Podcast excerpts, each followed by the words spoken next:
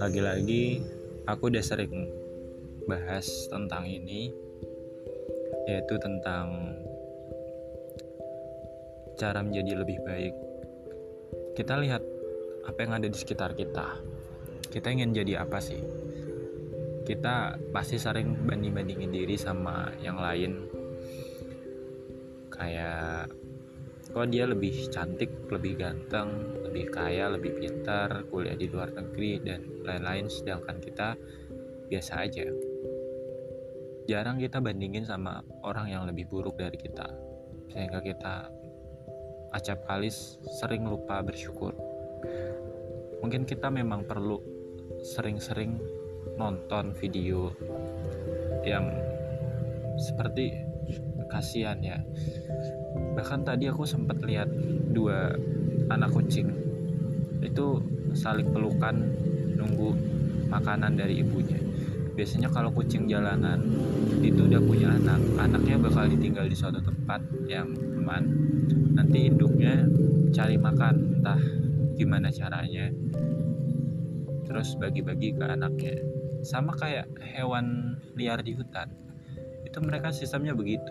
Biasanya yang cari makan itu ibunya bukan bapaknya. Bapaknya tuh biasanya ninggalin begitu aja.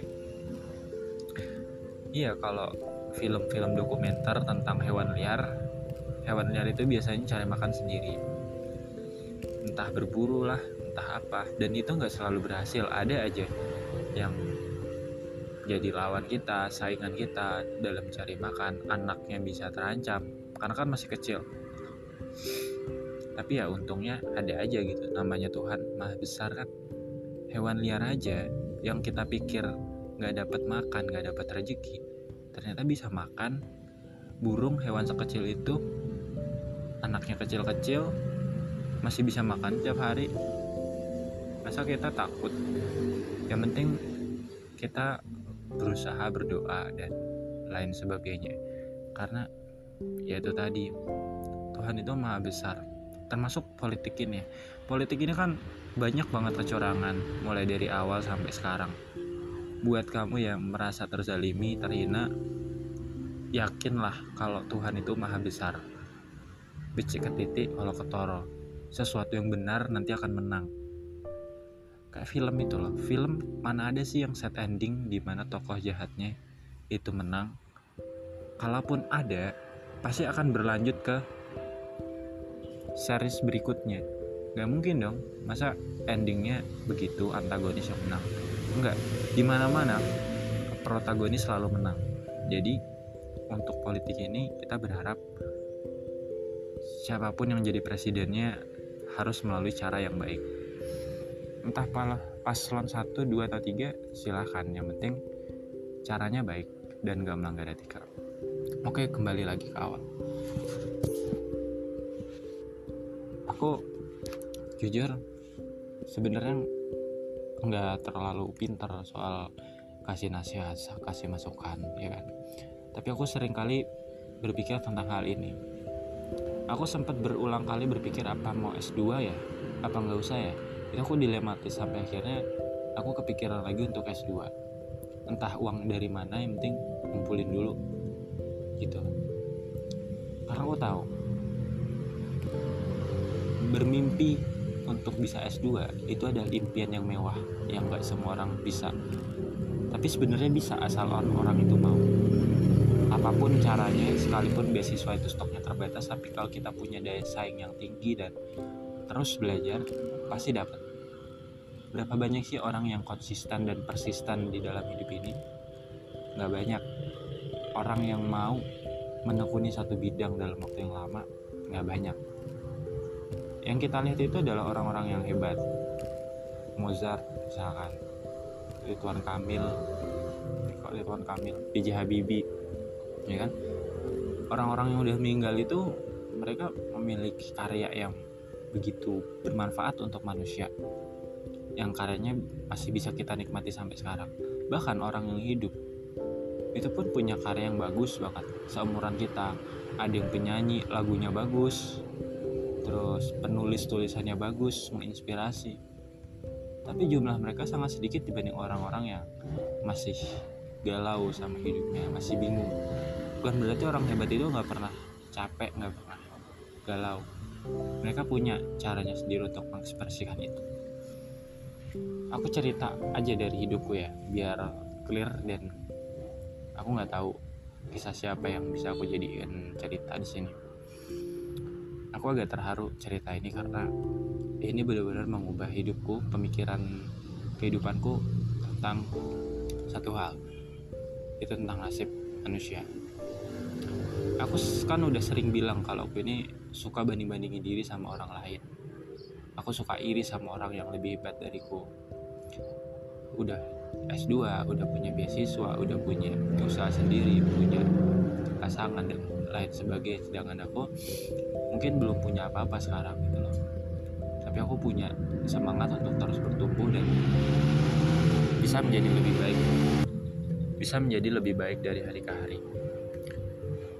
Aku memang nggak punya privilege orang dalam keluarga yang kaya atau apa. Nggak aku nggak punya privilege itu. Tapi aku yakin semua orang punya namanya kekuatan untuk sabar untuk berjuang nggak menyerah. Semua orang punya itu. Tinggal bagaimana kita bisa menggunakan kekuatan itu. Jadi aku tuh sekarang lagi mikir bagaimana ya hidup lebih baik upgrade diri setiap hari. Aku tuh punya kebiasaan buruk yaitu selalu melihat aplikasi-aplikasi HP maksudnya apa aja sih aplikasi yang udah aku download itu kadang hapus lagi pasang lagi hapus lagi. Terus penataannya aku ubah oh ini folder hiburan oh ini folder nonton. Karena ya gimana ya aku tuh suka sensitif tah terhadap hal-hal yang kecil. Tapi sekarang aku mulai memantapkan aplikasi yang aku pakai dan gak terlalu memikirkan hal itu lebih dalam. Ya udah kalau emang aku suka ngegame download aja game seperlunya. Sekarang aku punya game Subway Surf kalau aku suka musik ya udah dengerin aja musik. Kalau suka podcast ya denger aja podcast. Dan kalau aku kan dulu strict ya sama oh denger podcast harus sekian menit sekian jam. Sekarang nggak yang penting setiap hari berapapun menitnya ya udah kerjain. Dan itu baru berlangsung hari ini. Aku tuh langganan ruang guru sekalipun udah fresh graduate. Kenapa? Bukan karena dendam lagi ya karena aku dulu gak maksimal pas pelajaran SMA bukan tapi karena pure murni aku pengen merefresh lagi apa-apa yang ada di SMA karena aku sadar materi SD, SMP, SMA itu berjenjang dan itu menjadi basic ketika kita ada di dunia masyarakat. Mungkin kamu belum tahu ya. Aku melihat sekolah dunia sekolah itu sebenarnya bukan sarana untuk mempersiapkan kita kerja di dunia nyata enggak. Kerja itu urusan sendiri sedangkan kuliah, sekolah dan kuliah itu urusan sendiri. Sekolah mulai dari TK ya sampai kuliah itu sebenarnya hanya untuk membentuk pola pikir kita sebagai manusia. Bagaimana kita bisa memantapkan diri memapankan diri di tengah-tengah masyarakat. Nanti kita di masyarakat bersikap seperti apa makanya salah ketika orang kuliah sampai S3 itu ya biar aku dapat kerja yang layak. Oke itu bisa dikaitkan tapi berapa banyak sih orang yang kerja karena kuliah nyatanya banyak yang pengangguran juga. Artinya yang jadi fokus kita itu apakah efektif kuliah itu untuk kerja? Sebenarnya itu cuma untuk syarat administrasi. Skill-skill sekarang bisa dipelajari secara otodidak atau kita beli kurs terus kita belajar sama mentornya. Siapa pun sekarang berhak untuk punya skill apa pun. Bahkan digital marketing yang kita relate sama fakultas komunikasi sosial ya kan? Siapa pun sekarang bisa kok jadi seorang digital marketer seorang sales seorang apa pun. Pekerjaan sekarang tuh lintas bidang lintas minat lintas jurusan. Jadi jangan pernah kita merasa salah jurusan. Aku pernah ngerasa salah jurusan. Bener nggak ya? Jurusan yang aku pilih ini biologi. Aku awalnya sempat mikir gitu. Tapi ketika sekarang aku mikir oh iya kuliah itu sebenarnya bukan untuk cari kerja. Apa pun jurusannya aku tetap bisa kerja. Yang penting aku punya skill untuk pekerjaan itu. Jadi semisal aku pengen kerja jadi digital marketing ya udah aku belajar digital marketing. Kalau nggak bisa ya belajar. Nggak peduli jurusanku biologi nggak relate atau apa. Toh emang kuliah sebenarnya bukan untuk cari kerja. Ya kan? Sama adaptif sama perkembangan zaman zaman sekarang butuhnya apa? Ya udah kita penuhi kebutuhan itu. Masyarakat kebingungan apa? Kita penuhi kebu kebingungan itu. Contoh meskipun teknologi sekarang makin maju tapi belum banyak orang yang aware sama teknologi. Terutama kaum milenial dan ke bawahnya. Kaum Gen Z mungkin bisa gunakan itu sendiri tapi tetap mereka butuh mentor dan ahli. Aku seorang Gen Z itu kadang menggunakan teknologi itu masih abai sama hal-hal detail seperti privacy, seperti hacker.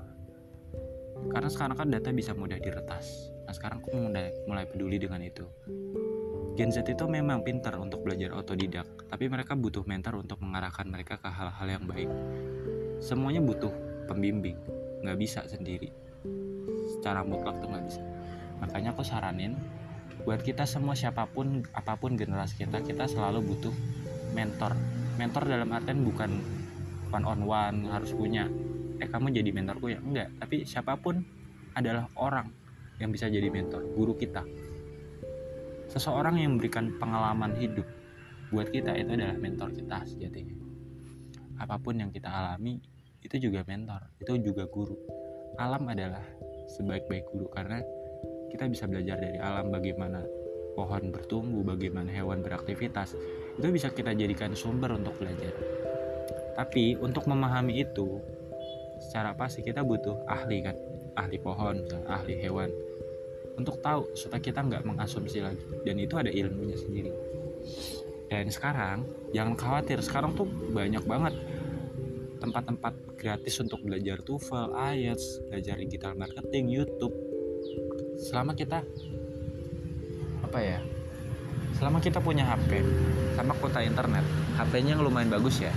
Lumayan bagus tuh nggak harus mahal tapi satu jutaan lah dua jutaan lah. Sama punya kuota internet. Itu udah bagus banget. Kita bisa seolah menggenggam dunia. Kita bisa akses informasi setiap hari baca e-book setiap hari dengerin podcast chattingan sama orang jalin koneksi jualan online. Kita bisa apa pun dengan internet sekarang. Itu aset yang kita punya. Tapi kadang kita nggak pernah mikir sampai sana kan? Gitu sekarang tuh aku mikir oh caranya mengembangkan diri itu ya dengan kita berlangganan kurs-kurs online. Sekarang kan banyak ya yang berbayar tapi dari sekian yang berbayar masa nggak ada yang terjangkau? Pasti ada dong. Aku sendiri langganan MySkill murah waktu itu berapa ya? 50 ribu. Lagi promo ya itu bisa akses setahun selain ruang guru aku juga langganan MySkill sama Duolingo. Jujur Duolingo ini aplikasi belajar bahasa paling favorit seluruh dunia. Meskipun ya kelihatannya kayak main-mainan aslinya ya keren banget loh. Kita serasa belajar tuh kayak main game main sosmed. Ya meskipun progresnya lama tapi kalau kita nikmatin tuh ada aja kosakata. Karena konsepnya Duolingo itu kan kita mengulang-ulang materi kosakata ini diulang lagi diulang lagi diulang lagi. Sampai kita expert. Ya meskipun speaking kita masih acak-acakan kita bisa menunjang itu dengan konsumsi konten-konten lain. Sama aku sekarang tuh langganan Elsa Speak juga. Elsa Speak itu aplikasi belajar bahasa Inggris khusus untuk speaking. Jadi bagaimana speaking kita dilatih? Kalau kamu tahu kamu bahasa Inggris aku lupa penulisnya siapa tapi terbitan Gramedia itu kan nggak cuma kata bahasa Inggris dan terjemahannya tapi bagaimana cara pelafalannya. Nah di Elsa Speak tuh diajarin cara pelafalannya. Benar-benar real. Ini berkualitas tinggi. Aplikasi yang aku sebutin kayak ruang guru ini belajar materi SD TK mungkin ada kali ya. SD SMP SMA sama persiapan UTBK dan aku pikir terjangkau gitu loh untuk ukuran setahun ya. Terus langganan my skill untuk upgrade update ilmu-ilmu yang sejalan dengan pekerjaan saat ini. Terus Duolingo untuk belajar bahasa asing. Disclaimer lagi bahwa di Duolingo ini tuh kita bisa belajar hampir 40 bahasa lebih. Bisa nggak? Nggak mungkin kita belajar semuanya gak, gak paling kita cuma maksimal 10 lah bayangin. Enak gak kalau kamu bisa kuasai bahasa asing 10 gitu? Atau nggak usah 10 deh tiga aja. Bahasa Inggris bahasa Mandarin bahasa Jepang. Udah tuh kamu bebas. Keliling dunia kamu bisa bahasa Inggris. Keliling Cina kamu bisa Mandarin. Keliling Jepang kamu bisa bahasa Jepang. Karena ada banyak negara yang memang masyarakatnya tuh belum bisa bahasa Inggris. Serius kayak Jepang itu mereka lebih suka ngomong pakai bahasa Jepang. Kalau sama orang asing karena ya balik lagi bahasa Inggris itu memang apa ya meskipun kebutuhan tapi banyak orang yang kadang males untuk belajarnya. Dan orang lokal saat itu biasanya emang lebih suka sama orang asing yang bisa bahasa lokal. Contoh kayak kita ketemu bule bule bisa ngomong Indonesia. Itu kan kita lebih senang ya dibanding bule itu ngomong bahasa Inggris yang notabene kita mungkin nggak tahu bahasa Inggris secara pasti. Itu. Itu caraku upgrade skill supaya gak gabut-gabut amat lah gitu loh. Kalau udah nggak sekolah belum dapat kerja. Sama satu yang paling mahal itu LinkedIn Learning. Karena sekarang tuh kan kalau kamu mau kerja di apa pun ya mau jadi pengusaha profesional supaya profil kita itu terlihat keren. Nggak cuma keren sih tapi lebih berkelas. Itu dilengkapi dengan skill-skill tertentu dan ada buktinya. LinkedIn Learning itu memberikan sertifikat yang keren. Dan itu kredibilitasnya sangat tinggi berkualitas. MySkill juga ada sertifikatnya. Dan saranku ikutin webinar-webinar gratis. Ada yang berbayar tapi lebih banyak yang gratis. Ikutin apa aja saranku ikutin apa aja dari A sampai Z. Yang penting kamu bisa atur waktu. Nggak usah terlalu kaku apa ya kamu misalkan kuliah psikologi. Nggak usah terlalu kaku ikutin webinar psikologi aja. Kembangin bolehlah tentang kesehatan tentang hukum tentang pajak. Aku juga dulu gitu waktu kuliah. Aku jurusan biologi tapi kadang aku sering ikut webinar-webinar tentang kesehatan tentang hukum tentang arsitek ini ilmu apa sih? Tapi paling aku tahu gitu loh. Oh ternyata ilmunya seperti ini. Yang paling unik itu aku mungkin belajar tentang pajak kali ya. Pajak dan biologi itu kan beda jauh baru-baru ini. Oh cara pelaporan pajak tuh seperti ini caranya. Ada berkas-berkas yang harus dipenuhi dan lain sebagainya. Nggak ngasal gitu contoh kayak kita baru bisa bayar pajak itu ketika harta kita ini SPT ya yang penghasilan. Ketika kita udah punya omset 500 juta itu kira-kira berapa gitu? Nggak banyak kok sebenarnya pajak. Dan kita nggak akan dikenakan pajak kalau belum sampai batas minimal penghasilan. Tapi itu baru penghasilan ya belum pajak bumi bangunan pajak motor. Bahkan kita kalau beli makanan itu sebenarnya kita juga termasuk bayar pajak loh. Kamu pasti sering dengar ya kalau kita beli barang di pabrik langsung itu harganya cenderung murah. Tapi kita harus beli banyak misalkan satu kontainer. Kita kan nggak nggak butuh ya satu kontainer untuk apa kecuali kalau kita ke bisnis. Habis itu distribusi. Semakin banyak distribusi maka semakin besar harga yang harus kita bayar. Contoh gini harga pabrik sebuah maksudnya harga barang dari pabrik itu 5000 tapi kan untuk sampai di tempat kita di warung terdekat kita itu butuh bensin butuh transport ya kan? Tentu akan ambil keuntungan dong distributornya gak mungkin. Kayak kita beli beras 15.000 masa kita kejual ke orang 15.000 juga? Padahal kita untuk dapat beras itu butuh tenaga juga butuh bensin. Ya udah kita jual 16.000 atau 16.500 ada untung gitu loh. Itu termasuk pajak juga sekalipun kecil. Kita kalau ke Alfamart Indomaret itu kan pasti kok angkanya agak genep ya 20 ribu kayak 21 ribu kayak kok ini ada 20 ribu 151 nah 151 itulah yang pajak. Sama kayak kita kalau ke restoran ke apa itu kan selalu nggak genap ya angkanya. Itulah yang disebut pajak. Jadi dari sebanyak ini aku ngomong aku cuma pengen cerita tentang bagaimana sih seharusnya kita bisa upgrade skill diri kita. Sebenarnya kita boleh menjadi apa pun yang kita mau. Bukan soal apa yang mau kita capai tapi soal bagaimana kita mencapai caranya gimana dan bagaimana kita melakukan itu. Konsisten nggak? Persisten nggak? Gitu loh. Pokoknya ini rumus pasti rumus valid dalam kehidupan kalau kamu berdoa dan kerja keras pasti tercapai. Selama itu baik pasti tercapai.